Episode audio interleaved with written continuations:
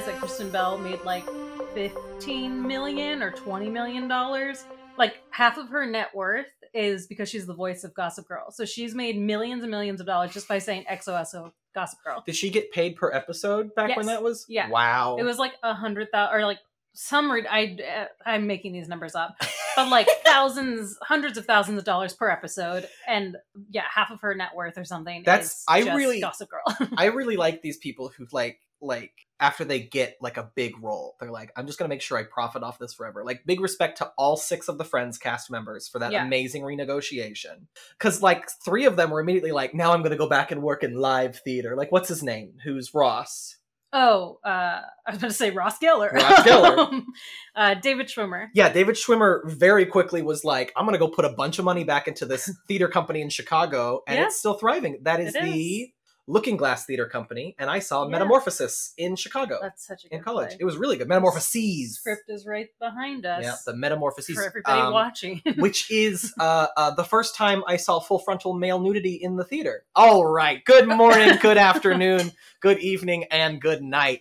No matter when you're listening, welcome to The Poptimist, a pop culture breakdown show focused on optimism. I'm your host, Billy. Sitting next to me is my other host. Who's that? Dagny, we're in the same room. Dagny, we are in the same room. It's so nice. This office has a bunch of stuff in it. I really like it. I don't want to describe it for the audience because that would be very boring. we did have a guest come in uh, for my boyfriend's birthday. We had a couple people for a game night, and he they walked in this room and they're like, "I feel like I need to spend 20 minutes to take everything in because it's a very when three girls all move in together, we all have a lot of things and trinkets, and it fills the a four story apartment pretty quick. Yeah, Um, yeah, yeah. we have a four story wall. apartment. I look at you humble bragging. townhouse. You know what, guys? Dagny, Dagny, um, she's doing well for herself, and Opulence. you earn everything. Um, what did I want to ask you? Oh, have you ever seen full frontal male nudity at the theater?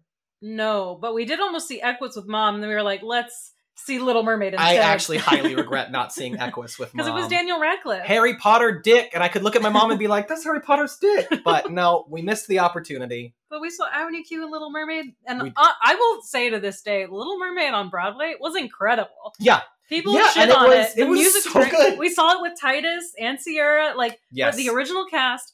The Heelys, I think, worked. Everything about it, I was like, Disney's got all the money. Throw it at this. People might not like it, but it was pretty. It was fun. I think it was incredible. You know what was a fun a fun Broadway experience with the parents was when Dad and I went to New York, just me and Dad. oh yes, and we he wanted to so we were going to see some shows very and tone. and I was like, all right, the show I want to see is called Next to Normal. And he just went along with it without knowing anything about it until after we had tickets. And he's like, what's the show about? And I was like, it's a rock opera about mental health and pill addiction and schizophrenia. yeah, And he was like, what? And then we ended up, because we did like the TKTS booth, the discount tickets. Mhm. Somehow we had like third, second row seats. Yeah. Um, the guy sitting next to my dad was this like very gay theater reviewer who was like back to see the show again because he loved it so much. They started talking, and then dad loved the show. It was yeah. so, Didn't but he also, cry? yeah, I bought him. I bought him like merch afterwards, Oh, I forgot about yeah. He, and it 'cause got him the soundtrack. Next it. to Normal was very good, and we also saw, You saw everybody, the original cast, except for except uh, for Alice Ripley, her- who her took her off. first vacation ever on the night we saw Next Normal. However. The understudy had been waiting like a year and a half to get to go on, and she destroyed it. She- rehearsing every night. Yeah, she was like, one day I will get to do this show, and she was amazing. So don't even regret it, even though I love Alice Ripley. But you saw Aaron. You saw I did. love of my life, Aaron be I did. He was to be to fight. Is this Diane. West, Diane West all over again? Now he was jumping around that stage, using his biceps to pull up on things, you Some know. the best musical theater. Oh, I love that show. And then so we saw, and then we saw Mary Poppins. Oh I my forgot god! you saw Mary Poppins. Oh my god! And then we saw Mary Poppins, and somehow, crazy random happenstance, in the audience was a girl I went to high school with from Texas. Like we were both on vacation to New York at the same time, and Can she you say was her there. name? You can bleep it out. Um, I forgot her name. This is all going to get censored. um, but we Watch did. them listen to this. I know. We also did the discount tickets for little or for uh, Mary Poppins, and we ended up getting box seats, like opera box seats, not together. Dad was like over here, and I, we could see each Abe other, but we weren't in the same seats? Abe Lincoln seats. We weren't in the same box, sorry. and we paid twenty seven dollars for these tickets because it was like wild. v- view obstructed. It was like you couldn't see five percent of stage left. Like it was fine. But because they were obstructed and same day tickets, we paid twenty seven dollars. The people from high school Yeah. had pre-booked their tickets from Texas, didn't know any of the New York tricks, Yeah. and paid like $145 for seats like on the orchestra level each. Wow. And so then we had to like keep it a secret that we had these opera seats for $27. Oh, last thing I'll say about live ugh, live theater, I miss it. Um, we had a similar experience in London when we saw Curious Incident of the Dog in the Nighttime. Yes. Still one of my favorite plays of all time. You saw it three times in three different cities. Yes. Um, we got student tickets, um, like that we had to get the morning of the show, twenty bucks, and we had front row seats because it was considered not good seats because they had all the lighting on the floor. yes. Listeners, if you haven't seen or anything about Curious Incident of the Dog in the Nighttime, um, look up online at the just the stage. It's incredible. I think you should say the title of that play a little bit faster. Curious Incident of the Dog in the Nighttime.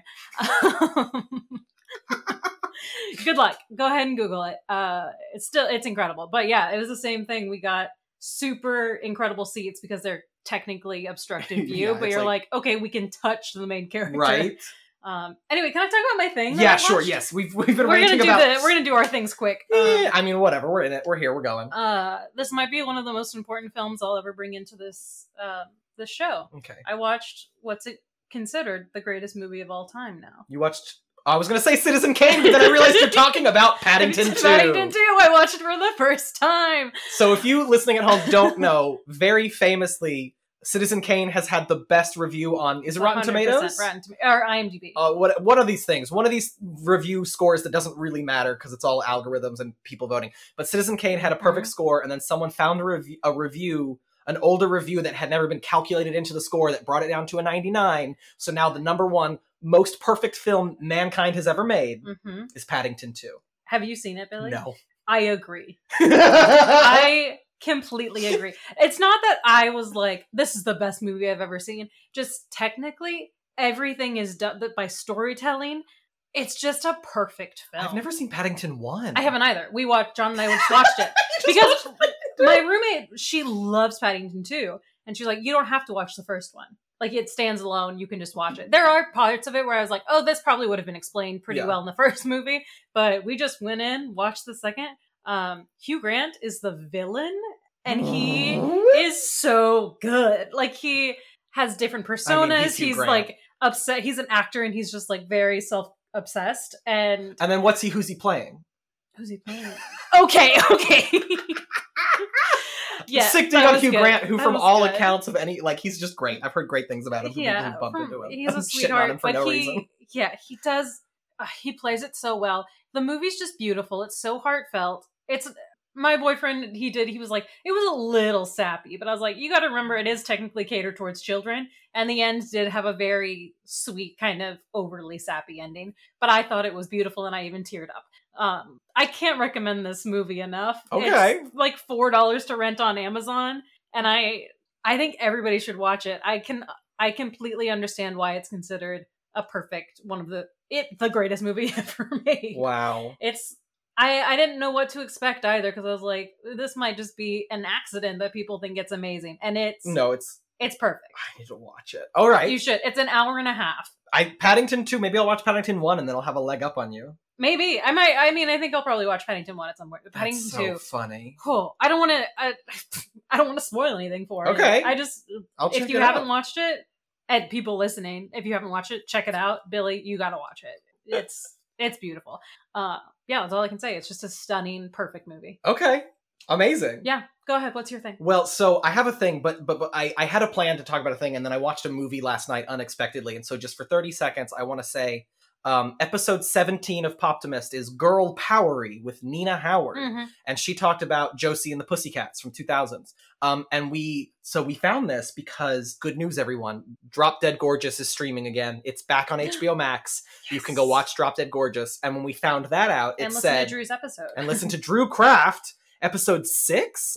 No, earlier than that, episode three. Dang. Academy Award winner Denise Richards with Drew Craft. Yeah. So do that. So then it was like recommended Josie and the Pussycats, and he just started it, and we were gonna just like watch the beginning, and then we watched the whole thing. And I have to tell you, the boyfriend sang along with every one of the original Josie and the Pussycat songs. Not flawlessly, but enough to know like you watched this a bunch when it came out, right? So again, anything from the late 90s, early 2000s that is considered trashy, gay, or chick flicky, he's seen it. Perfect. Other thing I want to say, everything Nina said was correct. It is a brilliant satire. It was very funny. I had a great time watching it. Um, Nice. incredibly stupid. There's a part at the end where so Alan Cummings is the bad guy the whole time, and he has his real Yeah. well, actually not because he's Scottish. He had an English accent the whole time, and towards the end, it's revealed that he's like American. And he's like, and he's like, I just started doing. it. He switches into a flawless American accent and just goes, I just started talking like that so people would treat me different. And it, I don't know why. I think it's just because I think Alan Cumming is so funny. Like I Yeah. fell out of my seat. It was so good. oh my god. Now, the real thing I wanted to talk about Yeah. very quickly is, as you know, I've been reading the Dune books. Yes. And I finished number three, Children of Dune. Okay. And I asked Instagram, I was like, Instagram, should I be one of those weirdos who keeps going past the original trilogy? And everyone said yes. So I have started book four, God Emperor of Dune. Sure, you guys. Okay. Well, not important. I just want to know. I am. I am. I can read. But this inspired me to finally get on HBO Max and watch the David Lynch directed, directed is in quotes, Well, 19, 1984 film Dune, starring Kyle MacLachlan as Paul Atreides. he follows you on Twitter. He follows me on Twitter. Kyle MacLachlan, star of Twin Peaks and Portlandia, follows me on Twitter. I don't know why. I've DM'd him even. I finally, after like a year of him following me, it might just because I tweet about Twin Peaks a lot Yeah. after like a year of him following me, I was like, "Hi, Kyle. Thanks for following me. I don't know why. I like wine too. He owns a winery oh. um, uh, called uh, Chased by a Bear. It's a Shakespeare reference. Oh, yeah. Exit Chased by a Bear. yeah. Mhm. And I was like, uh, "But hey, if you're ever in LA, I do comedy. I'll invite you to a show." And he never responded, but also he didn't block me. He still follows me. I don't know why. Hi, Kyle. I love you. So, um, what everything I've heard about Dune 1984 uh-huh. is that it's bad, Yeah. and I am here to say that that is true Oh no. um, and it's very unfortunate because if you don't know anything about this film, it's David Lynch's third film. Hmm. I have a friend who is currently Fee. I have a friend who is taking like a, a screenwriting class with David Lynch over the over the lockdown, Oh, fun. and apparently one of the rules is you can't ask about Dune. Um, so so at least he's it- self-aware. it was his third film ever. It was like the biggest budget he'd ever been given. yeah. Um, the people who hired him didn't realize how weird he was, but also they gave him the book and were like, make this into a movie. And then Yeah. he was like, great, here's a four hour edit of the film. and they were like, yikes. And he says, don't worry, I have like a three hour version I'm going to edit this down to. And they said, nope, sorry, David, fuck off. And they took his four hours of footage and the studio cut it into two hours. oh. And then they did a couple reshoots and they added voiceover like Blade Runner Yeah. um, to like explain things, um, which just makes it worse. So very briefly, Damn. The movie opens. So the first scene of the movie is something David Lynch did not write, did not shoot, and it Aw. is the it's Princess Irulan staring at the camera, literally just info dumping at the audience, just like it's ten thousand years in the future. This is the planet Arrakis. This is she's literally just like explaining the world. weird. The very next scene after that hmm is a David Lynch written and directed scene that is not in the books that serves as world building. What? So he's he has his scene that was like, here's how we're gonna get the audience used to this so world. what? Like twenty minutes in, they still haven't done anything from the book. Like ten minutes in. Okay. Then we cut to the first scene from the book, but as there's like a like an establishing shot, Mhm. there is more voiceover that the studio added explaining things. Then we meet Paul, Kyle MacLachlan. What's up? And that is another world building scene. So 15 minutes into this movie, you've had four scenes that are info dumping at you, but they've also kind of said the same things twice, so you feel like you know too much, and also you feel like you've been over explained. Got it. And then Okay. there's like 40 minutes of really good Dune adaptation. Like I like, and that's what that's kind of the biggest bummer of the movie is the costume design is amazing. The set design is incredible. The direction is really good. The way he does all the things like in people's brains Yeah. is like done well. And then about 50 minutes into the movie, they take like 150 pages of the book Mhm. and they do it with a 30 second voiceover. And at that point, the movie makes no sense. Oh, it is boy. an absolute train wreck. It's a really, really a bummer. David Lynch will never go back and do his edit because he's so bummed about this. There was like other uh, they like asked him to do the TV cut and he was like no. So there's a there's a version of Dune that will air on TV where it says it's directed by Alan Smithee, which is a name the Directors Guild puts on things when the directors won't put their name on it. what? Um I've yeah, never heard of that. Alan Smithee is a fake director who's direct, directed a lot of bad things, and he's the fake name the Directors Guild uses for when the directors are like, "I'm not putting my name on that." Wow. Um, Huh. Uh, it's got a great cast. Yeah. My favorite cast member is Patrick Stewart, like a baby Patrick Stewart, Oh, 1984 Shakespeare actor, Mhm. who um casting hired and he David Lynch wanted another guy and casting hired the wrong guy and David Lynch didn't know it was the wrong person until Patrick Stewart had like flown out to Spain or wherever they filmed and then it was like well I don't want this asshole but I guess he's in the movie and it's Patrick fucking Stewart That's funny. it's hilarious but yeah sorry so fingers crossed for the Timothy Chalamet Dune I've also Yeah. heard the TV series from 2000s is pretty good but um there's a good movie maybe in there with Dune it's Mhm. just it's I've never seen something so hacked to pieces you can see how it's hacked to pieces Yeah. Remember when you said long story short? yeah, I lied. I lied. I think it's time for our guest. I think it's absolutely time for Honestly, because. I'm going to talk about Dune for another 30 minutes if I- we don't start. You talked about Dune before we started the podcast I when did. you came over today. I did. I like it. You explained this to my boyfriend downstairs. I was explaining the plot of the book to your boyfriend downstairs. I hear you. Um, wow. Introduce our guest. I'm very excited. I I, love too. this girl. I am too. It's a. Uh, uh, uh, I've known. I've known Kaylee for a while. Honestly, we went to college together. Yeah. And then we went to L.A. together. And then when Dagny and I lived together briefly in L.A. Mhm. Kaylee moved into the apartment directly above us, so we could like get the broom and like pound on the pound on the, and then she would come downstairs and watch Drag Race. It was great. Yes. Ladies and gentlemen, please welcome to the podcast the glorious Kaylee Johnson. Kaylee. Hello. Hi, Kaylee. Hello. We How- talked Hi. for so long. I'm so sorry. Thank you for your patience. No, you're fine. You also forgot to mention that we're both from the same place in Texas, we yes. are. Yes, we followed but we did each not other. know each other until college. No. That's actually my favorite thing. Where it's yeah, in college, it's like, and where are you from? It's like, oh, Denton, and Kaylee was just like, blink, blink. like no one's from Denton, and also we're from Denton and we don't know each other. I mean, the, Mhm. uh, growing up, Denton had two high schools and then three by the time we left. Yeah. Like it's not big. No. Yeah. But- Well, and of course, I went to like the podunk little. I probably shouldn't say that.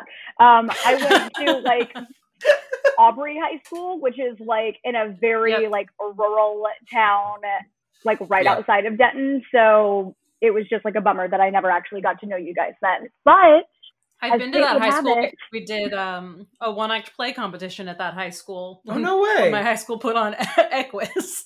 oh my god. Cut down to 40 minutes. Oh, Equus cut the Oh. 40 minutes, and also all uh, this is actually so I've been doing research on the Texas one act play for a script I'm writing. Mhm. And did you know it's actually a rule that you can't have anything that's like offensive to religion? So I don't know why you would try to do Equus. So she had to cut all of like the questionable religious stuff from Equus too. So it really it. made no sense. She said, well, I'm not going to name the director. We That's a whole thing. But she said that Equus is a story about love, and I'll laugh about that till the day I die. Is it? Yeah, that's the underlying theme is love. I don't think it is. I, I disagree. It's Yeah. one of my favorite scripts too. Like I do so love that script, and it's like It's no, amazing. So good. Wow. Hey, but you know, uh, uh, you could go to an even smaller high school. A friend of mine almost had to transfer senior year because his parents moved out of Denton, but managed to stay senior year. He almost had to go to Krum High School. That's right. There's a Oh, town in North thanks. Texas called Krum. Krum. K No R U M. Yeah. And actually, it's really cute. They got cute downtown, and the high school was they nice. do. but- It's just the name is not cute. Yeah. Yeah. Kaylee, how are you doing? I'm doing so well. I'm so happy to be here. I've missed you both I because, know, of it's course, so as fate would have it, uh, we were no longer living above and underneath each other by the time the pandemic happened. So I haven't Yep. seen you. In so No, literally in like 18 months it feels Yeah. like like it's just honestly I, i've said it before this this show is actually just an excuse to ki- convince people to web zoom with us for an hour Mhm. that we Hey, haven't seen in a I'm while for it. Just- I am here for it. We got to catch up about Drag Race. Uh, I'm Yes. so so happy for this. Ugh, I'm so glad. Well, go for it Kaylee, I would Yeah. like to know what you brought in for us today. Well, real quick, do we explain? Do you want to explain really quick what we do? i mean sure welcome to the poptimist so what we do is we have a guest Tell me what come I'm on doing. yeah, yeah, I- in case we have new listeners, because we do get more listeners. honestly thank you episode, to everyone who's been yeah. listening our our audience has not to brag but a little bit of a brag um Yeah. we have grown in audience every month since we launched It's which exciting. is very cool Yes. Um, Uh, this is our first one in May, so you have to keep listening. May has to have more listeners than April. It's just more stress. April had more than March. March had more than February. It's very cool. Sorry for interrupting you, Kaylee. I just feel like we haven't explained this in a Not long not time. in like eight episodes, nine, 12 episodes. So what we like to do on Poptimist, Dagny and I grew up liking everything. We just love Mhm. pop culture. Uh, uh, not people have to tell us when movies are bad, and we're more discerning Mhm. as adults. But I want to hear from people who like things in pop culture that are either very obscure or also not well liked by mainstream audiences, maybe didn't get the best reviews, but that you love. Or just something in general that you're very passionate about. We'll take that as well.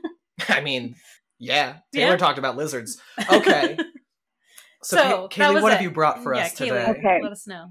So when I was trying to decide what to do for this, I was having like such a hard time because I was like, well, I have great taste, so there's nothing that I like that is like negatively received. Um, but uh, I do um, like.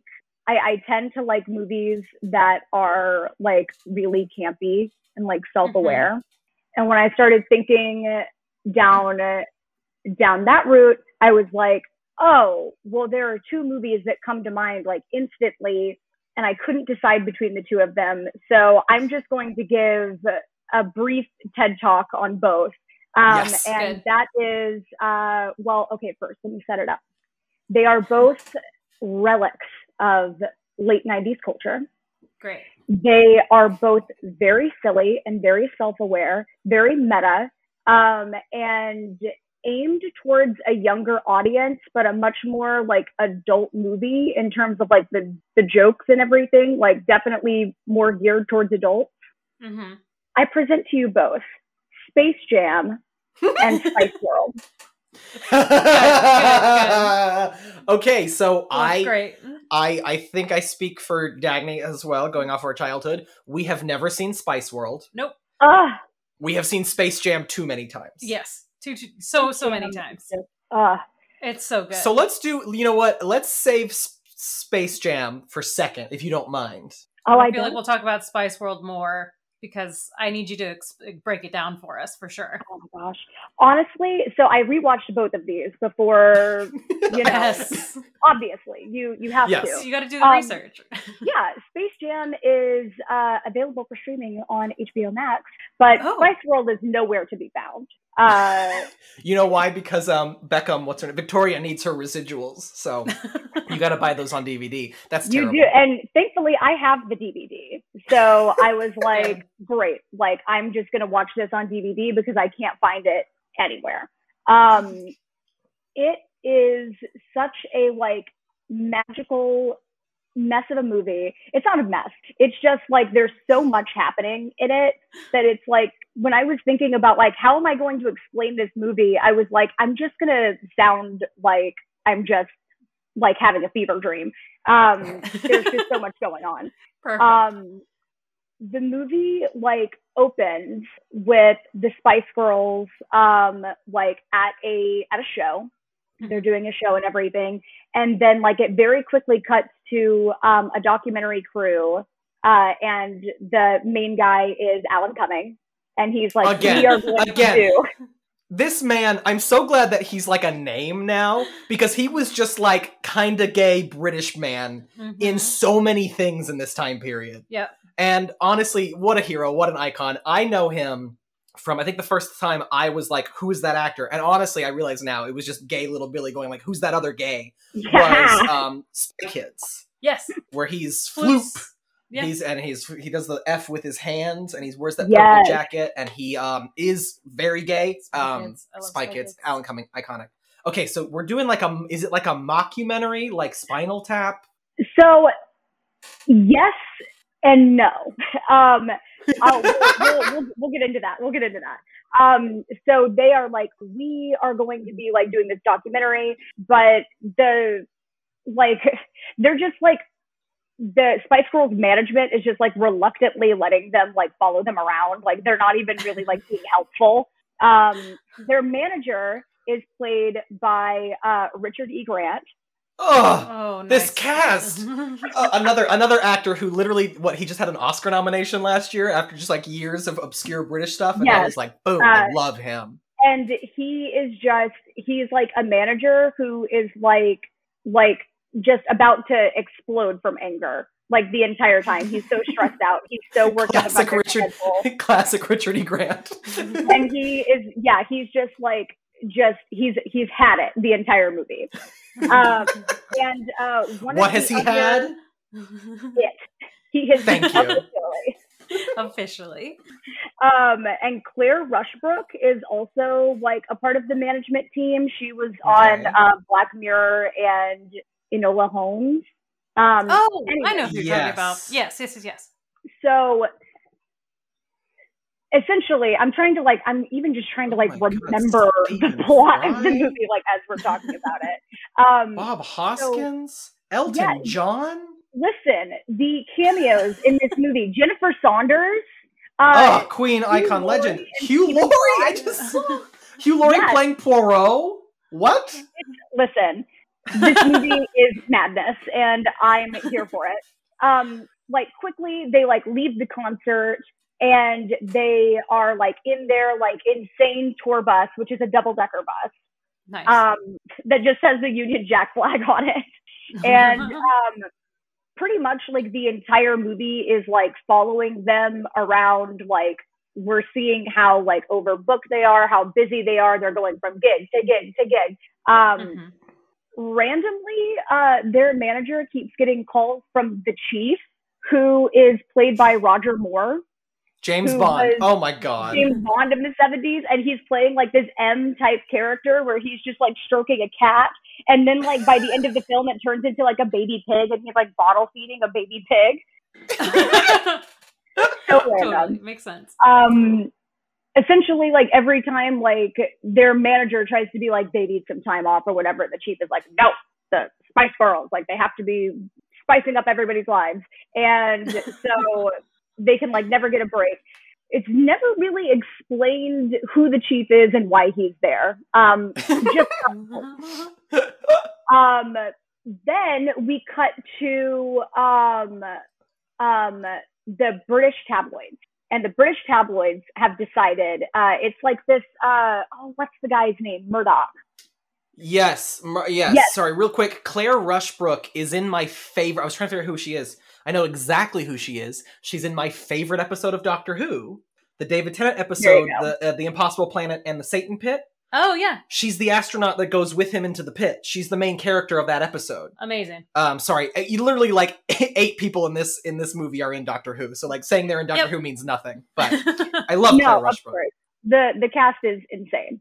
Um, so okay, so uh, this Murdoch-esque guy is like tired of the Spice Girls. I, you know, I've Yes. I've had enough of them. I'm tired of printing stories about them. And the guy's like, well, you asked us to print these stories, and he's like, no, I, I've decided I'm sick of it. I'm sick of it, and I I want the Spice Girls to break up.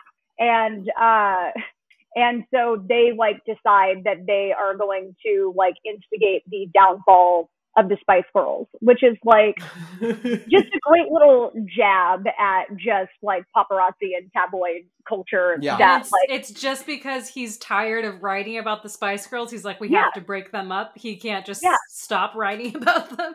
no he's like the only Right. logical way to end this problem is To break to be the Yoko and break them up um so Real quick, justice for Yoko, okay? You know who broke up the Beatles? The British public, okay? You guys were jerks. I'm done. I'm mad about something that happened before I was born.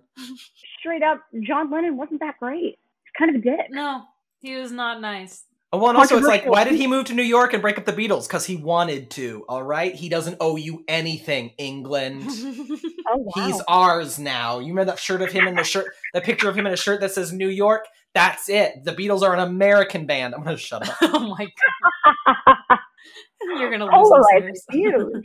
I just Yeah. like to say absolute nonsense and see who who sends us an the email. Beatles are an American brand. yeah, yeah, Yeah. You know, from Liverpool, Kansas. Yep, yep, yep.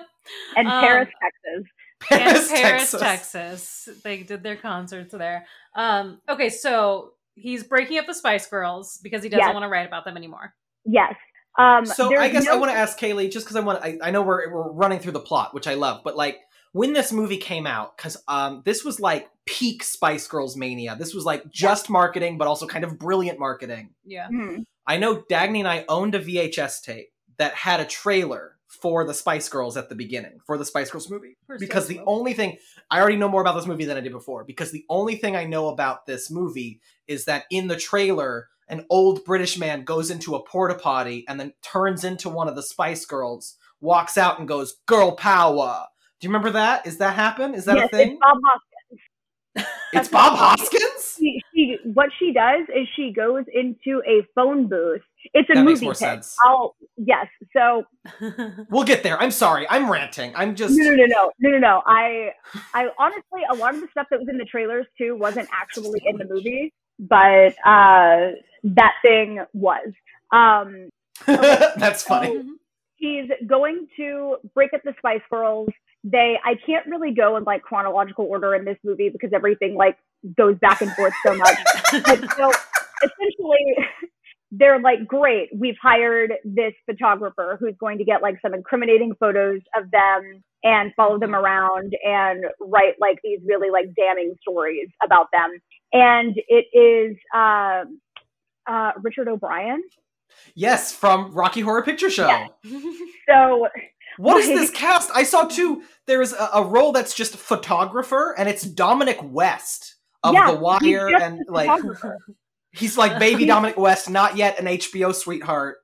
truly like he's just Wow. taking their photos at a photo shoot Amazing. i know it's it's fantastic um so they've hired this guy that's Mhm. happening the spice girls are so busy uh everything's always happening they have no time to hang out with their pregnant friend nicola who uh her boyfriend left her and now she's on her own and all the spice girls want to be able to do is like hang out with her and be supportive of her but they can't because they're just so busy because there's a spice girl so that's like a thing the entire time. Like they keep inviting Nicolette at things and then like they aren't actually able to like hang out with her or talk to her because they have to like go do press and Mhm. all of this. Um, so that's happening. Meanwhile, there uh, is a producer and a writer, which is I would have to look really quick. Who is it? Uh, Mark McKinney from Superstore and SNL and Kids Oh. Hall is the writer. Yes. Yeah. And um, then where I'm blanking on his name right now because my brain God, is Mark. McKinney, what an icon. And Yeah, uh, George amazing. Flint from Cheers is like the producer, and this cast is just- more and more ridiculous. He just sees the Spice Girls on TV, and he's like, "They're adorable. I love them. We got to write a movie about them." And Sure. Martin McKinney's just like, "Great. Uh, so okay, so there's five of them. They're singers," and he's like, "Great. We pitched this afternoon." And they just like set up a meeting to try to like pitch all of these different um movie ideas and spice force 5 is one of the ideas where it's that that's where the bob hoskins thing comes in they're like doing all of these like little like spy espionage Spice Force things. Five. yeah spice you know what force that 5 immediately makes me think of? what? The fake, the the the pilot Uma Thurman filmed in Pulp Fiction, which is Fox Force Five. it's actually Uh, that's what it's based off of I think that's it's that's the joke they're going for, right? yeah Okay. yeah Okay. Cool. Oh, so Tarantino took from Spice World for his no, movie? Spice World took from Tarantino. Oh, I wish Spice it was the other way I around. do too. I really do too. I really, honestly, I would not be surprised if Tarantino is like he's like got a Spice World script he Wait, wrote. Kill Bill just- came out before? No, it's a it's Pulp, Fiction. Sorry, sorry. No, so so the kind of the bit the, the one of the jokes is that Kill Bill Mhm. are the five women from Fox Force Five that Uma Thurman talks about in oh, Pulp Fiction. I could Okay. talk about fucking Tarantino for too long, but I don't want to talk about feet today. You're one of those not today um. Okay, so the f- uh, Spice Force Five is that what, what it was? yes um Okay. that seems irrelevant but it's not by the end of the movie I'm telling you. it's a, it's a journey i'm telling So, you you might be getting to this, but is this like like Gilmore Girls Year in the Life where it's like they're writing the movie that we're watching, basically, or is it? Yes. It's that meta. Okay, great. Gilmore That- Girls that gets is- that meta. At the end, she's uh, Rory's writing a book, and they're like, "Oh, what are you gonna name it?" Gilmore Girls. I love Wow, it. that's the best way to wrap up a season finale without having to think. Series finale. Series finale. Well, uh, you I mean, say that I we're gonna get a Gilmore it. Girls series in ten years. I'll take it. I'll eat. I'll eat it up. I love Wow. Gilmore Girls. Okay, so I just didn't know how meta we were talking. I'm glad. Okay, great. that Keep meta going. that I'm meta. liking it. I'm I'm digging it. so there hijinks ensue um Uh-huh. at some point so the girl they have to stop the bus so the girls can go pee in the woods because all of the toilets broke. What? And um, their manager is talking to the driver, which is Meatloaf. Meatloaf is their tour bus driver. so not only not only is Meatloaf in this, but somehow we have two Rocky Horror Picture Show Yeah. actors in this movie. yes, exactly. What is happening? I'm still stuck on the fact that there's a scene in this movie where the, the Spice Girls commit public urination. Victoria There- there's signed to this? we will get to it. Um, uh, so so he says like I can't get a plumber to come out because we're like constantly on the road and everything. And Richard E. Grant's like, well, can't you do something about that? And he goes, listen, I love those girls and I would do anything for them, but I won't do that. Ah, it's just Oh so my good. god. It's so good. I'm like, we had to do it at some point. Um, but they go out in the woods and aliens come down and they're like, oh no, aliens. Oh my And- god. Wait, wait, And Kaylee, it wait, you're going too fast. Aliens are Spice Girls fans. Wait, okay. Hold on. Hold on. I thought I had I thought I had a grasp on this movie, but you just described to me a whole different film than what exists in my head. This Oh, is brilliant. This is it's like someone was like this movie just exists for marketing and a writer was like, "Well, I'm not going to not have fun with this." Are you kidding? They go There's to pee in the woods and aliens show up and the aliens are Spice Girls fans? Yes, they they like This Yeah, is it- genius. they're they're like sign my belly, like all all this like and they like get back on the bus and they're like, Yeah, we saw these little aliens and he's like, You guys clearly need a break.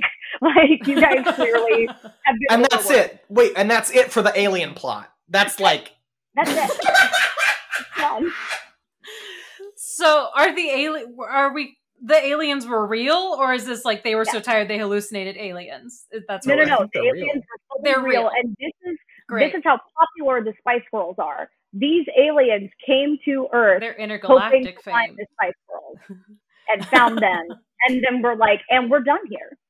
Yeah. God, what if the aliens? So I'm so sorry for everyone listening. What if the aliens like took pictures and videos of them peeing and then sold it on like YouPorn back intergalactic? gross streaming. Wow. Maybe. Yeah, maybe. streaming. Thank you for humoring me. Okay. I'm gonna leave. Oh man. Streaming in every sense of the word. I love it. oh boy. Okay. I feel like I feel like there's still a lot. Uh, I'm so baffled. There is that is this still a I'm lot. thinking guys, we're maybe like 40 minutes in. Yeah, This- this is truly just the first half of the movie, and I'm trying to skip over things that don't matter. um, but I had to tell It you all the alien matters. thing. The Um, alien, yeah, that's Like, important. How can you not? Uh, it's Okay. it's so good. It's it's so good.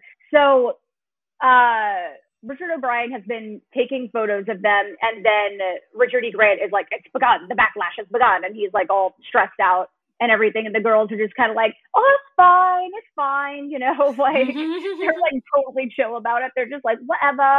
Um, let's see. Uh, he continues to. Okay, so. Okay, where are we now? Um, there's I a- don't know, honestly. I don't know I'm telling are. you, this movie is so bonkers. There's a contest where these two girls won like a day with the Spice Girls. And so they like get to go on the tour bus and everything, and the girls are like doing all of that and everything. Um, and but they're feeling just so stressed out by their schedule, and oh my god, they can't have any fun, and uh, it's just like such a bummer. And so then like Scary Spice like looks out their little window and sees that they're like some they're like at a red light, like right by some boats. And she's like, Hmm. when I say go, we go. And then That like the bus I stops, they're that. like, go.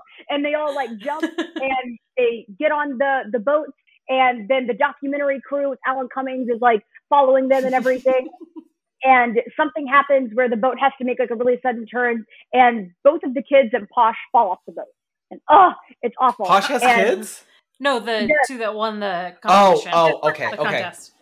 So uh, Posh is super upset because her dress is dry cleaning only. Um, Sporty Spice jumps in to try to save them. And uh, I love that all of them are playing a character except for Victoria. This is I'm just I I have nothing invested in being mean to her. I don't know why I keep doing this. Well, the great thing is, is that they keep addressing throughout the movies how like stereotyped they are, but then they keep doing like stere- the stereotypical things, like as they're complaining about being stereotyped, and it's great.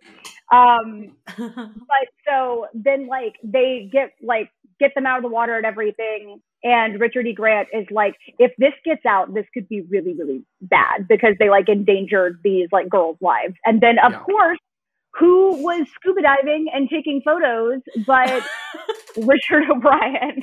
Riff Raff. You know what? I'm convinced he's just Riff Raff in real life. That's the only way he could have been this prepared. He's trying to get the Spice Girls canceled. Right, but like, why is he in the ocean already being like, I hope their tour bus passes these boats? And one of the Spice Girls is like, go to the boat and then I'll be here. He got real lucky with that. They, they address that. Uh, whenever they're trying to decide whether or not to hire him, they're like, Where is this guy? And he's like, I'm here. And he was like already in the room. He's And- just Riff Raff. That's amazing.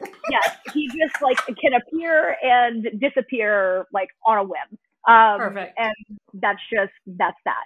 Uh, so that comes out, and then their manager is like yelling at them, and he's like, "You could have gotten those girls hurt. You could have gotten yourselves hurt." Like, guys, I forgot one of the main plot points of this movie. I'm not. I don't blame you. I it's a lot. forgot. So the entire time they're gearing up for a live concert that they're going to do at the Royal Albert Hall that is also going to be like live broadcast worldwide. Okay. That's an important yeah. thing to know. so real quick, I was shocked in Josie and the Pussycats when they're talking about their concert, how big it's going to be, and they're listing all of the where it's going to be, and they're like pay per view, streaming video, and I was like, look at you with the streaming video reference, like they you, knew ahead. they're ahead of their times. Look at this Ahead streaming of the worldwide. Yes. So major plot points that I fully left out. Um, so at this I, point, to be fair, Kaylee, I did figure there was a concert at the end of, of the movie, so you're I good. mean, Yeah. there. Uh, so the concert at this point is like the very next day. And he's like, ah, like getting all upset with them. And they're like all upset because they're like, well, we can never have a break. And like, you don't let us have any fun. And then like, they're like, there are things more important than a concert, like friendship. And, you know, like, and he's just like, I don't, like, I truly couldn't care less about friendship right now. this And, isn't Spice uh, Girls best friends race. Yeah, exactly and um so so they're all like whatever like i'm done and they all like go their like separate ways and claire Mhm. rushbrook is like what just happened and he's like i think i just like initiated the breakup of the spice girls and then he like screams as like the stage light comes on and it's fantastic um then we cut back to the Spice Girls reminiscing about them being like broke and being in this coffee shop where the barista is Fleabag's dad in Fleabag. I don't remember what Oh name is. yeah, yeah. Um, what's his? It's Bill. Sorry, he's in. He's in everything. Genuinely. Um, I This- literally just saw his fucking Stephen Fry's in this fucking movie. Um, Yeah. Come on, dude. He was in Good Omens, which highly recommend. Good Omens Mm-hmm. is so good. Mhm. Bill Paterson. Yeah. There we go. Yeah, he's What just like icon. the barista, and he's He's just like they they like they they sing wannabe for him they're like this is our like so we're gonna be like big and so then they all end up like going back to this like coffee shop that like doesn't exist anymore it's like been all like boarded up and everything and they're Mhm. like you know ah like you know we we need to like remember like what's really important and they're like you know what we haven't hung out with our pregnant friend nicola in a really long time you know what would be the best thing to do Nicole. let's take her to a club yeah. uh, the night before our concert, and we're just all gonna go uh, dance around at this nightclub. That And is she's like pregnant. How how pregnant? She's so pregnant that she starts to give birth at the club. Thank you. I was Good, hoping. Good, good, good, Oh my god. She Oh. goes into labor, and they're like, "Oh shit!" And they uh, they get her to the hospital, and she's you know they're they're just like waiting for her to like give birth. Like she's started having contractions, but it's like, oh, it's gonna take a little bit. And Wow. their manager calls and they're like, "Yeah, sorry, uh, the world can wait. Uh, Nicola's about to have a baby, so you know, like you're you'll just have to wait." And he's just like, "I'm losing my hell mind." Nicola played by. That's So I honestly, maybe I should know who she is, but I don't. This is the only thing I've ever seen her in. But she's great. I mean, she's the She's only adorable. cast member that had didn't go on to have an incredible career after. oh my god, she's in Torchwood.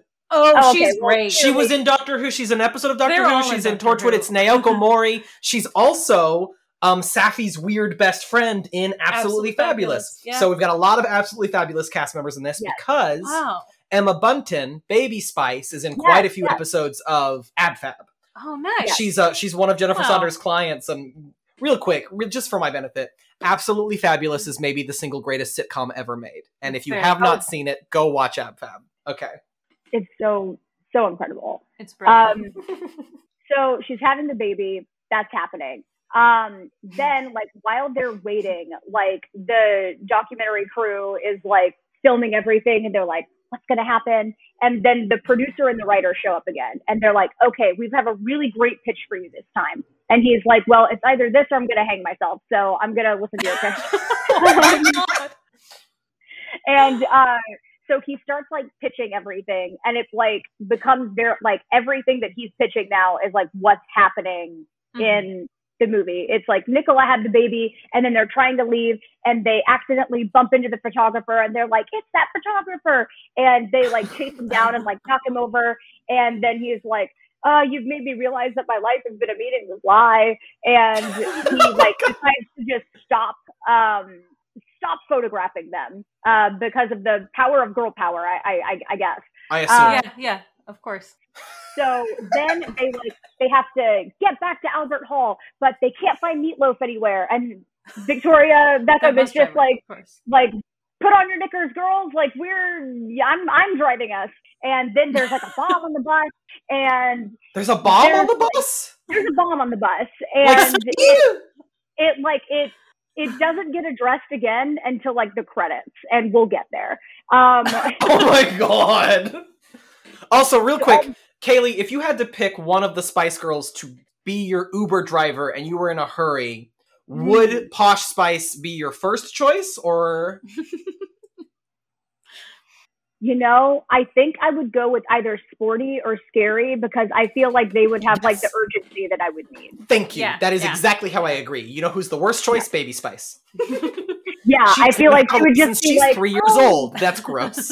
yeah.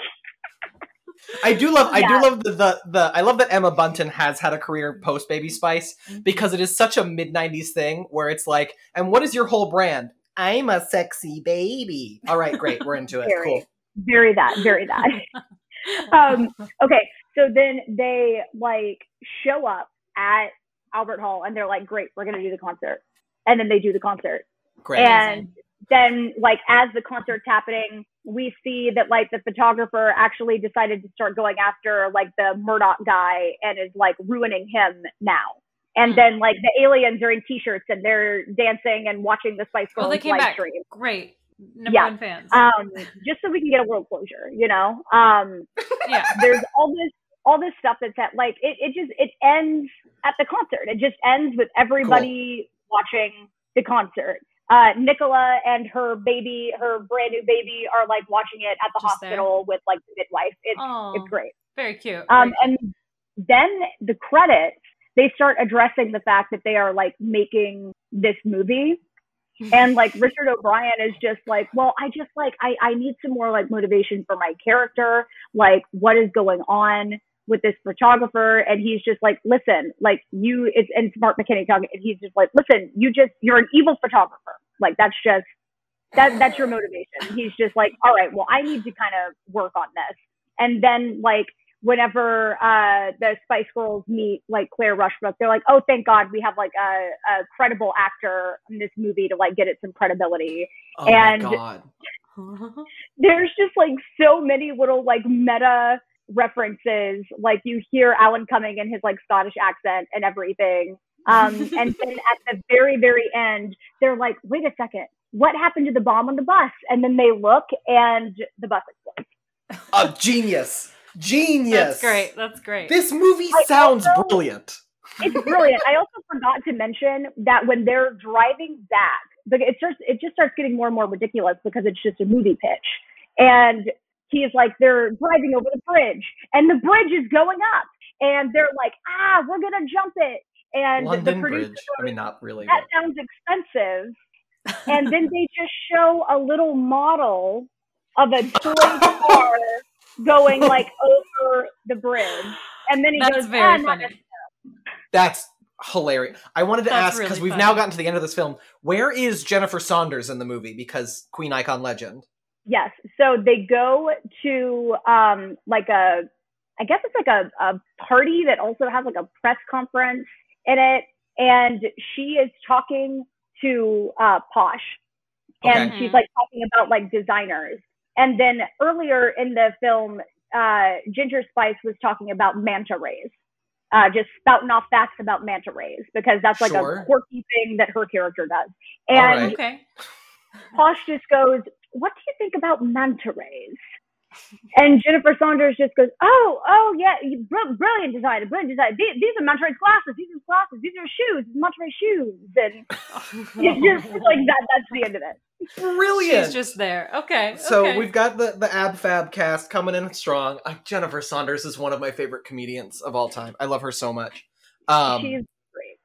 I love this and then movie according that to I haven't French, seen. she can't do stand up, right? Wasn't that on Drag Yes, Race UK? yes, 'Cause- yeah. because Dawn French, who I also love, of the comedy duo French and Saunders, Dawn French was on Drag Race UK as a judge She's and perfect. took the opportunity to shade Jennifer Saunders.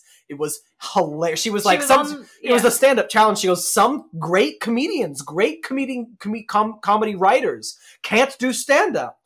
Jennifer Saunders, devastating, devastating. really- I I have not seen uh, Drag Race UK season two yet, so I will Incredible. be. Kaylee, I don't know how it's possible, but it's better than season one. I mean, and season one's exceptional. I'm sorry, Drag Race America, but Drag Race UK is officially where it's at. It's so good. like season 13 was good and also four months long. We watched Drag Race UK s- season two started after season 13 and ended yeah. a month before Yeah. season 13 ended. Yeah, but God, I loved it. I loved every It was second of in- it. I yeah. love every single queen who was on season two. I love our, our Queen Yeah. of the North, Lawrence Chaney. Lawrence Chaney. Um, okay, wait. Circling back, Kaylee. I try and ask everybody this, but why was this movie so impactful to you? Important.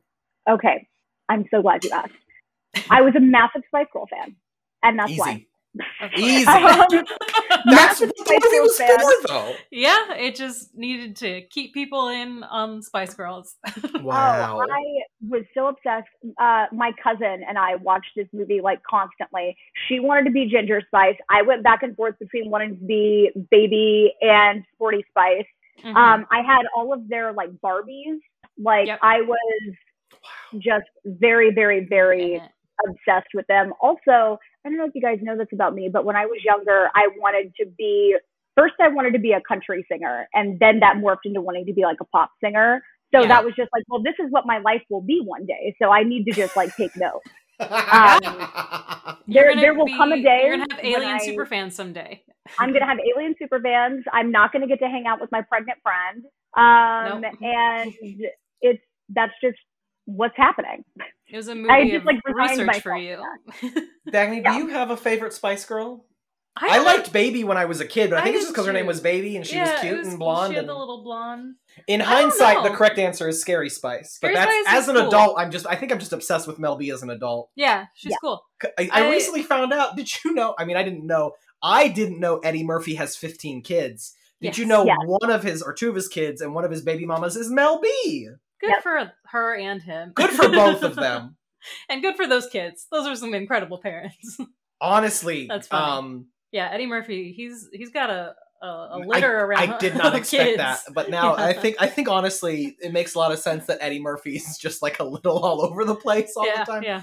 Mm-hmm. Wow, and it's it says a lot that I can sit here and talk about how much I like Eddie Murphy, considering he has his incredibly homophobic 1980s stand-up routine that I just It's want to call out. homophobic. I am aware that it exists.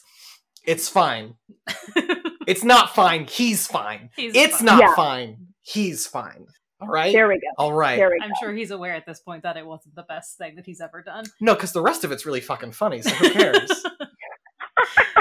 I will say that Spice World holds up for the most part as far as like, Nice. 'cause you know when you like go back and watch some of these movies, you're like, oh, that is. Those is. jokes are- well, what- that's that's it's because we've done so many movies from this time period on this show, yeah. and I feel like that's a recurring theme. I mean, I watched Josie and the Pussycats last night, and that movie was destroyed by critics, and it feels like the only reason they did that was sexism. Like Yeah. yeah. it's a it's a funny, stupid satire. hmm Like I don't think anyone got that it was satire.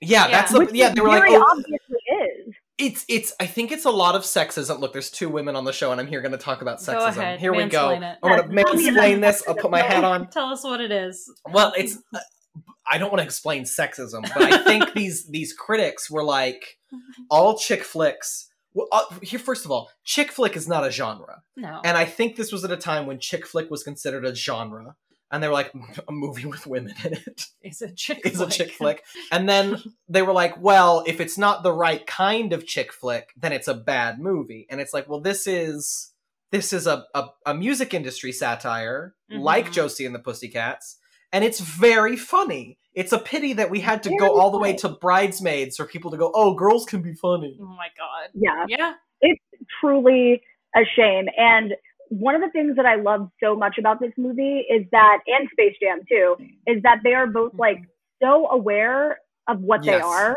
Yeah. and totally fine with that and totally fine with just like, like not being serious about it. Yeah. And I mean, cause if this had tried to be like a serious movie, it would have been trash. It would have been so bad. Well, we can But, take. let's take a few minutes. Let's Yeah. take a few minutes to talk about the jam. Welcome. What? How's the song go? you want to to jam? Space Welcome to Jam. the. To the Oh, that's better. Jam. Your jam, Mhm. do your Space dance. Jam, here's the Space Jam. Jam. I don't. I haven't watched the trailer for. The, sorry, before we do that, the second one. There's they bring in just Warner Brothers characters. Yeah. So basically, to ex- Clockwork Orange characters. that's fucking Oh hilarious. Here's the thing. I am so down for Space Jam 2. One, Same. um, LeBron was charming in Trainwreck. He was not a good actor. His acting is bad in Trainwreck, but he was charming on camera. He was fun. um, I thought I thought the joke that Le- well, if you haven't seen Trainwreck with uh, Amy Schumer, hmm LeBron James plays himself, but the joke is he's cheap, which is simple enough to be hilarious. Like the first time he's in the movie, he comes back into Bill Hader's office. He's like, "Did I leave my watch here?" And Bill Hader's like, "Buy another one." It's a stupid joke that's really good. He's not good in it, but he's funny. Does that make sense? Yeah, I think he's Um, fine. Um, but uh, uh, uh, uh, the actress playing LeBron James's wife in Mhm. Space Jam 2 is Sonequa Martin Green from Star Trek Discovery. Uh, uh, uh, Oh. Lieutenant Lieutenant Commander Michael Burnham. Oh, she's. Oh, okay. Yeah, she's LeBron's wife, and I'm obsessed she's with her. funny. She's so funny. She was Sorry, a new girl. She- was she really? Yeah, she's a like. Guys, if you great- haven't watched Star Trek Discovery, you do have to pay for Paramount Plus. But it is a really good Star Trek show, It's and she's so fucking good in it. And we're um, as of season four coming soon, yeah. we are going to have a black female captain of a starship, like as the main character of the show. So Yeah. it's finally happened. It's so She's good. so good, even though I find her whisper acting very strange, but I feel like that's just what Star Trek Discovery lets her do. Yeah. Every once in a while, Star Trek Discovery, I feel like the director is like, this scene's very serious. And she's like, okay, I know. Look, listen, I, I was raised on Romulus, and it's hard to be a Star Trek captain. And I'm like, you're in space, you can be loud. But um, she's so good. But yeah, it's it's like a Warner Brothers gonna- shared universe. Yeah, it's is why it's not just Looney Tunes. It doesn't matter. It doesn't matter. I'm also I'm also obsessed with how many straight men were upset that Lola Bunny wasn't sexy in the trailer and just had to come out as furries, just like right then. just like had to be like, I don't want to fuck Lola Bunny, and I was like, there it is. Um, Like, and also Lola's gay, guys, and so is Bugs Bunny. I don't know how to break this down. Bugs Bunny is a queer icon, and the fact that you want him to have a girlfriend is homophobic. Sorry. Because his I mean- girlfriend is named Daffy Duck, okay? Jesus Christ. I don't know how to explain this to people. as a kid, I wanted Lola Bunny to be my girlfriend. I was like, she is. Her, her entrance in Space Jam is upsetting, and by upsetting, I mean hot as hell. Let's watch it right now. it like it honestly is. It's such a shame because she has like no character development. There, Yeah. like we don't know where she came from. We don't know where she's been all this time. Uh, she just comes in and she's sexy and she plays basketball real good. Yep. And that's all we know. And that's all we So- need to know. Since Space Jam 1, there has been like the new, Lo- I think it's called the new Looney Tunes. There's a new Looney Tunes cartoon where Lola Bunny is a character. yeah. and she's Oh. really been established as as a Looney Tune more than just a Space Jam character. And I, excuse me, oh my god, I mean, you've had two Trulies. shut the fuck up! Don't tell everyone. So, um, uh, but I feel like the Lola, the character development she's got in the cartoon, that's the Lola Bunny we're getting in Space Jam 2. But we're not here to talk Okay. about Space Jam 2. We are going to very briefly talk about the the icon, the masterpiece, the bad movie that is Space Jam. Mhm. Now, Kaylee, Listen, it holds up. it I think so too. So here's the weirdest thing that's happened with Space Jam recently. The weirdest experiment that shi- that that opened up what Space Jam is to me. Um, I don't want to plug another podcast, but this other podcast is so huge they don't need my help. How did this get made? Mhm. Did a Space Jam episode, and they did it Mhm. live in Chicago, which was extra cruel for all of Oh the my Michael god! Jordan fans. Yes, And all three of the hosts of How Did This Get Made are too old for Space Jam when it came out. It came, what year did it come out, Kaylee? Do you know? ninety six. 96. So what? I'm five, Dagny's Three. three, Kaylee's seven. Ideal Space Jam audience. Don't make me So older how- than I am. I was six. I was six. All right, sorry. I know we were in different. What is not important. You were a junior when I was a sophomore. Um, um, and they watched it recently as adults, knowing nothing about it, and then they had to go to do to do Space Jam live, yeah. where all three of them, including June, who's an icon, June did not like it. And when they're like, "Who liked this movie?" and the audience loses their mind, and then they realize the audience is losing wearing Space Jam merch, and June was just like. They're This the movie- minority of the room. Well, yeah, they were the minority on their own show. It's very funny, but also just like it was such. It's literally just like a like an hour, ninety minute commercial, and we were all kids, so we fell for it. And I will Yeah. not apologize for that. It was great. It's great. The aliens. I think that it is also Yeah. a movie that is very, very self aware, and I Yes. appreciate that. it's funny. It's legit. Like the comedy. I uh, Dagny, do you remember? I watched it recent, like not you- recently, but last year I yeah, watched yeah. it again. Can we talk like, about great? uh, the most insane part of that movie, which is halfway through? And, an audience, I'm sorry, I'm assuming you've seen Space Jam. We're not going to break down the plot it's of this on one. Netflix. They can watch. Go it. watch it. No, we, we don't have the time. But basically during the toon basketball game at the end of the movie for absolutely no reason live action bill murray shows up Yes. Mm, yes. Uh, Just for a cameo Bill scene. Who has been playing golf with Michael Jordan and Larry Bird, and it's just like never address. It's just like, oh, well, uh, Bill Murray likes to play golf. i do believe that's bill Why murray's would he not be playing golf with them? Yeah. Why not? i've never talked about this you know bill murray I, I think i should finally come clean i should come out bill murray is the lead in my favorite movie Life Aquatic of Steve Zissou. the We- life aquatic with steve zissou is Mm. my favorite film That's in our our our promo. oh wow everyone does know that Yeah. guys who wants to hang out with me and watch life aquatic all right so space um um kaylee i, I guess i want to ask you what what is space What does Space Jam mean to you? Thank you. Well, see, this one actually is a little bit more personal for me. Uh, my dad was a girls basketball coach. And so Oh, okay. Nice. I, I would watch my dad like coaching basketball, and like That's cool. my dad uh, had two state championships, '94 and '98. Damn. Hell yeah. And uh, I, Texas too. That's a big state, Rhode Island. That's an uh, that mean winning state in Texas means something. That's yeah. That's not a It small does, feat. That's and great. uh, like my dad brought me with. Um, it wasn't was it state? I mean, I was a kid. I don't remember. I think I was like seven years old when Mm-hmm. we did this, but I, I don't think it was when they won state. But my dad wanted to like bring me along. And the way that he got away with it was by being like, well, she's going to do my books. So my dad supposed to do the books. And Oh I'm God. sitting there like as just a very tiny child, just being like, I'm sorry, was that number 18 or number eight who uh, Oh. did that? Like, like I'm like doing the books for just it. That's yeah. amazing. Anyway, so I got to like ride in the bus with all of them and got to feel like I was super cool because I was hanging out with high school girls and um fun. so basketball, like I've always really liked basketball. I Nice. don't watch it as religiously as I used to because it's Mhm. Just a very massive time commitment and it's also very stressful. yes, It's Yeah. very stressful. it's very high paced, um, very stressful. Yeah. Yes. Uh, so I don't really watch it as often as I used to anymore, but uh, it's always been like very important to me. And also like because I was a little girl who like also just like felt like very weird and like a black sheep in my family. This was something my dad and I had in common. Mhm. So I was like, well, I just I want to play like I want to be a basketball player. And then truly watching Space Jam and seeing Muggsy Bogues, I was like, well, I'm going to be the Muggsy Bogues of the WNBA. Yep. Like that's what's ha- honestly. I was watching both of these movies for career advice. Like truly, like Spice World and Space Jam. It's like You're I'm going to be a pop star basketball player. Yes, and then I will go and do a live broadcast concert at the Royal Albert Hall. Yeah.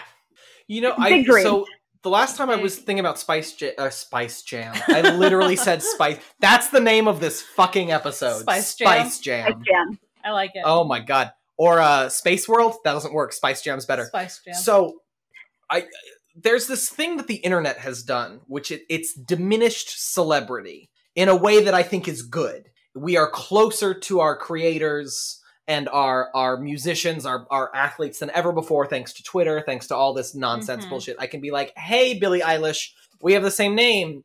Uh, you know my friend Allie, she was your dance teacher when you were 14. Remember her? Let's go hang out. That'll never happen. oh, cute. Um, I right? I Um, didn't know that either. Oh yeah, Allie knows Billie Eilish in a, some weird like I used to be her teacher capacity. Los Angeles is fucking weird, everyone. um uh but like Michael Jordan was one of the last true huge icons. Like Mhm. like so huge like LeBron's not even that huge. Like so far removed Yeah. from the public. I actually feel bad for him. He's like he got so famous that I was like, "Do you need a hug? you can't have a real interaction with a human being of all time." Yeah. And I do think Space Jam is is like this window into the the mid 90s last of the great celebrities, the last of like we turn them into gods almost yeah. um, with Michael Jordan. But also, for me personally, Space Jam was an important lesson for how filmmaking works. Because I don't know if you know, You but at the beginning of Space Jam, we have young Michael Jordan practicing basketball. Like he also, by the way, when Michael Jordan was like, I didn't get into varsity, like that's a, a, a thing he says. He didn't get into varsity as a freshman, all right? Yeah. You were 14. It's a lie. It's a, to make it whatever. But you know, he's like bad at basketball. You were never bad at basketball. Um, so at the beginning of the movie, we have baby Michael Jordan shooting baskets, and his dad comes out and he's like, "Yeah, if you keep practicing, you're going to be good one day." And I asked my parents, like, how long did they have to wait between filming that scene and filming no. the Mhm. rest of the movie? Because I thought that was actually baby Michael Jordan, Of course. Of and course. that was how I learned that movies are fake. Nothing is real. That makes it that I've been watching Bo Burnham. I because his new pop culture news, he's releasing another special. I know. I'm so I'm so excited. excited. I've watched his other three in the last week since he announced it. Wow, you have a crush on Bo Burnham. That's not a secret. It's a pity that I'm gonna sleep with him Bo first. Who doesn't have a crush on Bo Burnham? Tell That's me fair. Who doesn't? who doesn't have a crush on Bo Burnham. He's very tall and blonde. and talented. Yeah. He's a trifecta of perfection. yes, a trifecta of perfection. Yes, I love it.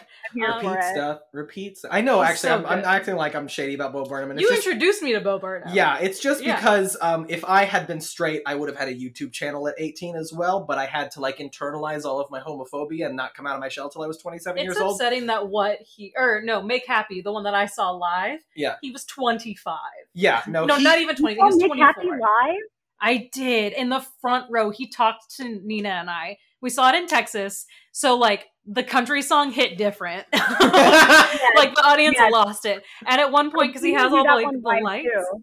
What? Oh, sorry, I, talk- I talked over you completely. I said I, I've seen him do that one live too because he was testing out some stuff at the Largo. Oh, cool. So Oh. I got he's that, but I didn't get to see so good live in the middle. So he was in the middle of a song, and um, he had all the lights on the stage, and one turned and hit Nina and I perfectly uh, in the front row, and he's like, "Y'all are lit really well," and kept playing.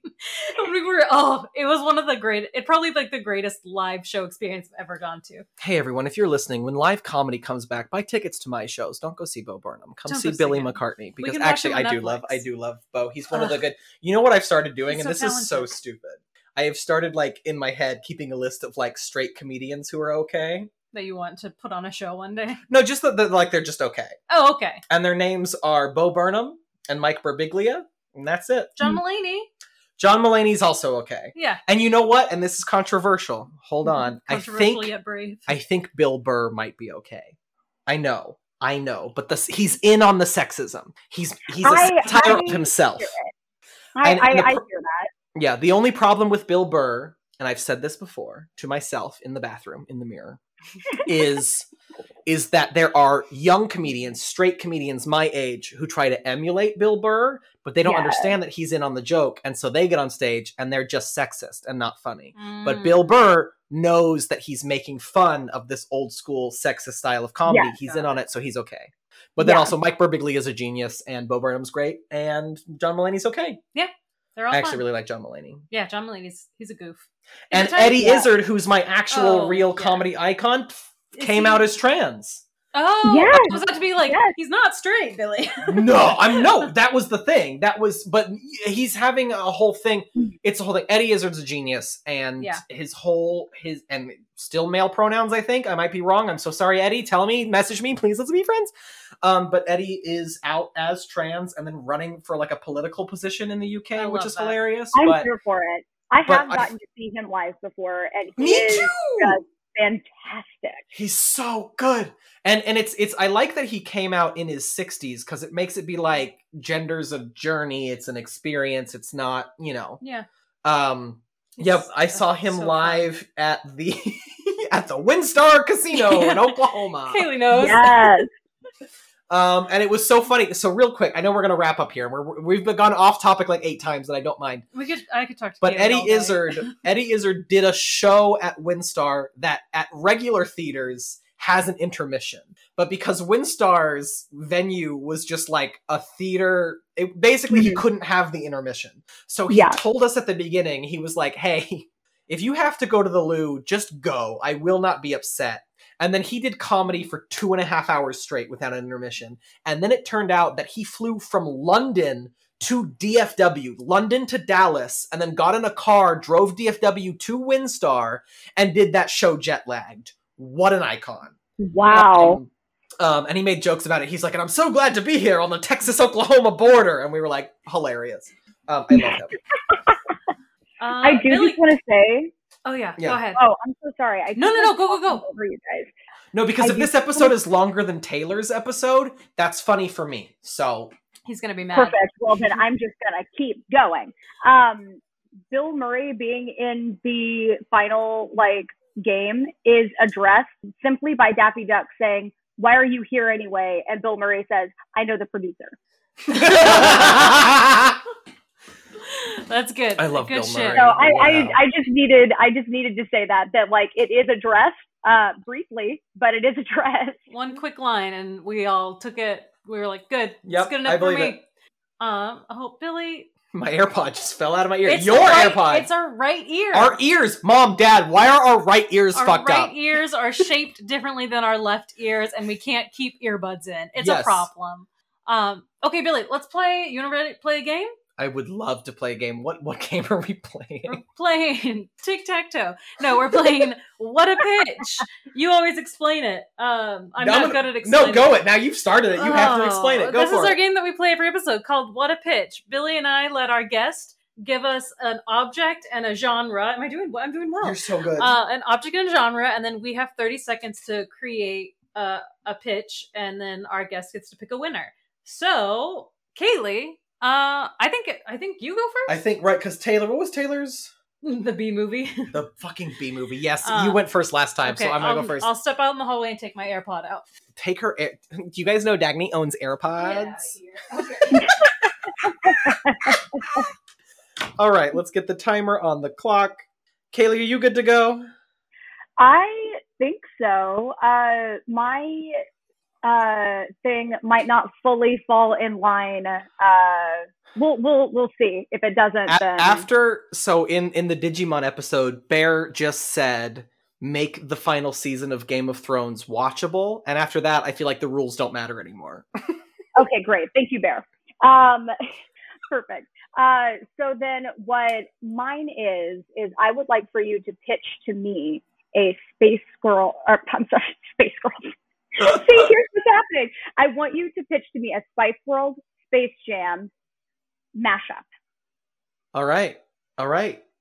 Ladies and gentlemen, you heard it here first. Um, we are going to do Spice Jam. Spice Jam is happening. And basically, it's going to be Space Jam 3 and Spice World 2. We have the Spice Girls all come back, but only four of them. Victoria Beckham was like, I'm not a part of this because she's awful. I don't actually know anything about Victoria Beckham other than that her husband's got a. Dagny's going to be upset when she hears this. Um, and it's basically just the same premise. It's just the four Spice Girls have to go to outer space and they have to play basketball in order to win a competition. However, plot twist, they learn that the Monstars are also musicians. They flip it, reverse it. They say we're going to have a, a a battle of the bands, and then we have a battle of the bands, and that leads to like Cher doing an, an album of ABBA covers. We get the first new Spice Girls album in years without Victoria Beckham, except she comes in to do the studio part of it, and so she mm-hmm. still gets residuals, and that's it. That's the movie. I love it, and I would watch that. Okay. Thank you. I'm, I think I think you should watch it. Dagny's coming back in. I just put my AirPod in, so I heard the very end, but I don't know what it was about. Wow, wow. Dagny's cheating. Just so you know, if I she am wins, it doesn't count. I heard something about a concert, and I was like, okay, that's. I mean, it's a be a good lot of prompt. It's a good prompt. okay. Let me let me hear. Okay. So what I want is a Space Jam Spice World mashup. Okay. Um great. So aliens are already cast. We can just bring back the cat the aliens from Spice World. Um and for some reason The no, they have now turned on the Spice Girls because they broke up and they're angry. So they're coming back and they're like if we beat you in a basketball game, you have to get back together and release another album and become and just like become the Spice Girls again. So they've come back to Earth because they're mad that the Spice Girls broke up. They do a similar plot line and structure to Space Jam, um, and yeah, they they win. Uh, and then the Spice Girls get back together. That's time. I'm so mad. Why are you? Oh No, because that's so good. I was truly gobsmacked when you said the aliens from Spice World and not the aliens from Space Jam. We're just- Brilliant. we're it's inspired So by good. Space I wish I Jam, fucking thought but it's it. the aliens from Spice World. That's so funny. well, I- Kaylee, I mean, I've picked a winner, but I think you need to pick a winner. I mean, I, I have to go with Dagny, man. That was uh, really? Yes. yes. I thought that was maybe too simple of a Oh, plot. no, that's that's why it's good. I made it too complicated. Yay. No, I truly I love both of them, but like I just really love the idea of being like the Spice Girls have to get back together, and then we're also like getting a new like album. We got a new album in yours too, Millie, but I Oh, okay. But in mine, Victoria's not in it. She's just she won't be. I I remember I remember in the Just um, because she didn't want to. She's like, well I remember in the closing ceremonies of of London Olympics. It was like a big deal that the Spice Girls reunited, and Posh Spice was like, "You get one." She's like, I'll take off this time. Um, okay, well, I think we're ready to wrap up, right? Yeah, I think so. Kaylee, this was so much fun. I think we all we might have beaten Kevin's. We, we're, like, we're not going to beat Kevin's right. Star Wars episode, but we definitely beat Taylor's episode, and uh, he only got second place for a week. yeah. We'll trim a little. A little out, you know. I- Yeah, just that, you know. we really jumped all over the place, but Kaylee, it's been too long since we've talked to you, and this was a great I know. excuse. Honestly, Um, honestly. Yeah, thank you so much for being here, and thanks for bringing in two great, perfect movies for this show. I, Perfect. You heard it here. Paddington 2, Spice World, and Space Jam. all And Citizen Kane. and Four perfect films. We're perfect Oh my movies. God. Uh, We're yes, about thank you for having quality. me too. Yes. Do you think Orson Welles would have been Me Too'd if he'd lived long Okay, enough? we don't have time for Oh, this. probably. We Yeah, like, yes, yeah. probably, but we Yeah. don't have time.